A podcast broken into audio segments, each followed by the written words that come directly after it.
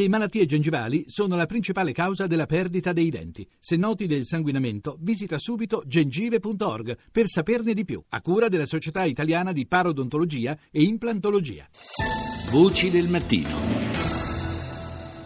Italia e India devono cooperare anche davanti alla Corte Suprema indiana per ottenere un allentamento delle condizioni cautelari del sergente Girone, così che possa, in base a considerazioni di umanità, tornare in Italia mentre rimane sotto l'autorità della Corte Suprema indiana durante il periodo dell'arbitrato.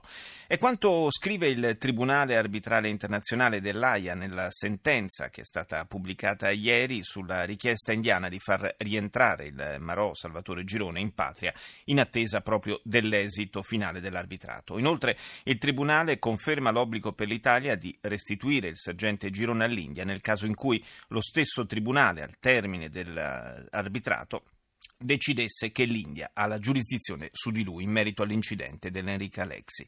Rita Pedizzi ha raccolto in proposito il commento del ministro della Difesa Roberta Pinotti. Noi siamo molto contenti che il Tribunale dell'AIA abbia riconosciuto quello che ha chiesto l'Italia, cioè che Girone potesse tornare qui nel suo paese finalmente ad attendere quello che è l'esito dell'arbitrato. Quindi è una tappa, una tappa importante, fondamentale. L'arbitrato, come sappiamo, si prolungherà fino al 2018 e per noi sarebbe stato impensabile immaginare ancora lunghi anni di girone in India lontano dalla sua famiglia, quindi questo passaggio era per noi molto importante, importante ovviamente da un punto di vista della qualità della vita di Girone e della sua famiglia, ma anche da un punto di vista del riconoscimento delle ragioni che l'Italia ha portato e sostenuto con grande forza, con un team di avvocati che ha lavorato molto bene, sempre in stretto contatto col Ministero degli Esteri e della Difesa, che in questi due anni ha seguito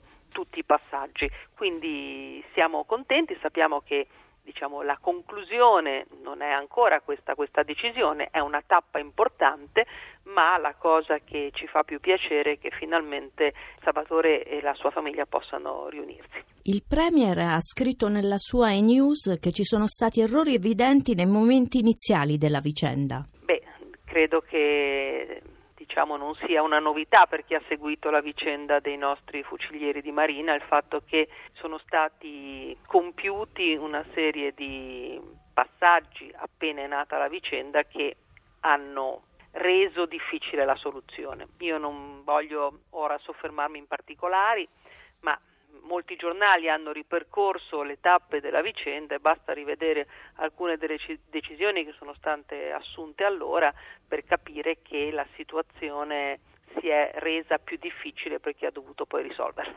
Una domanda sull'Iraq. Quando invieremo i nostri militari a difesa della diga di Mosul? Guardi, in questo momento sono ancora in, eh, la, diciamo, al lavoro la ditta che si è aggiudicata l'appalto, la Trevi, con il governo iracheno per quello che riguarda le formalizzazioni dei diversi passaggi. Noi ovviamente abbiamo offerto questa disponibilità a protezione alla coalizione che ce l'ha richiesto e stiamo anche noi interloquendo con le autorità irachene. Il dispiegamento del contingente italiano seguirà di pari passo la costruzione del cantiere, quindi la tempistica non è esclusivamente determinata da noi, ma determinata anche da come evolveranno le vicende contrattuali riferite a come dovranno evolvere i lavori.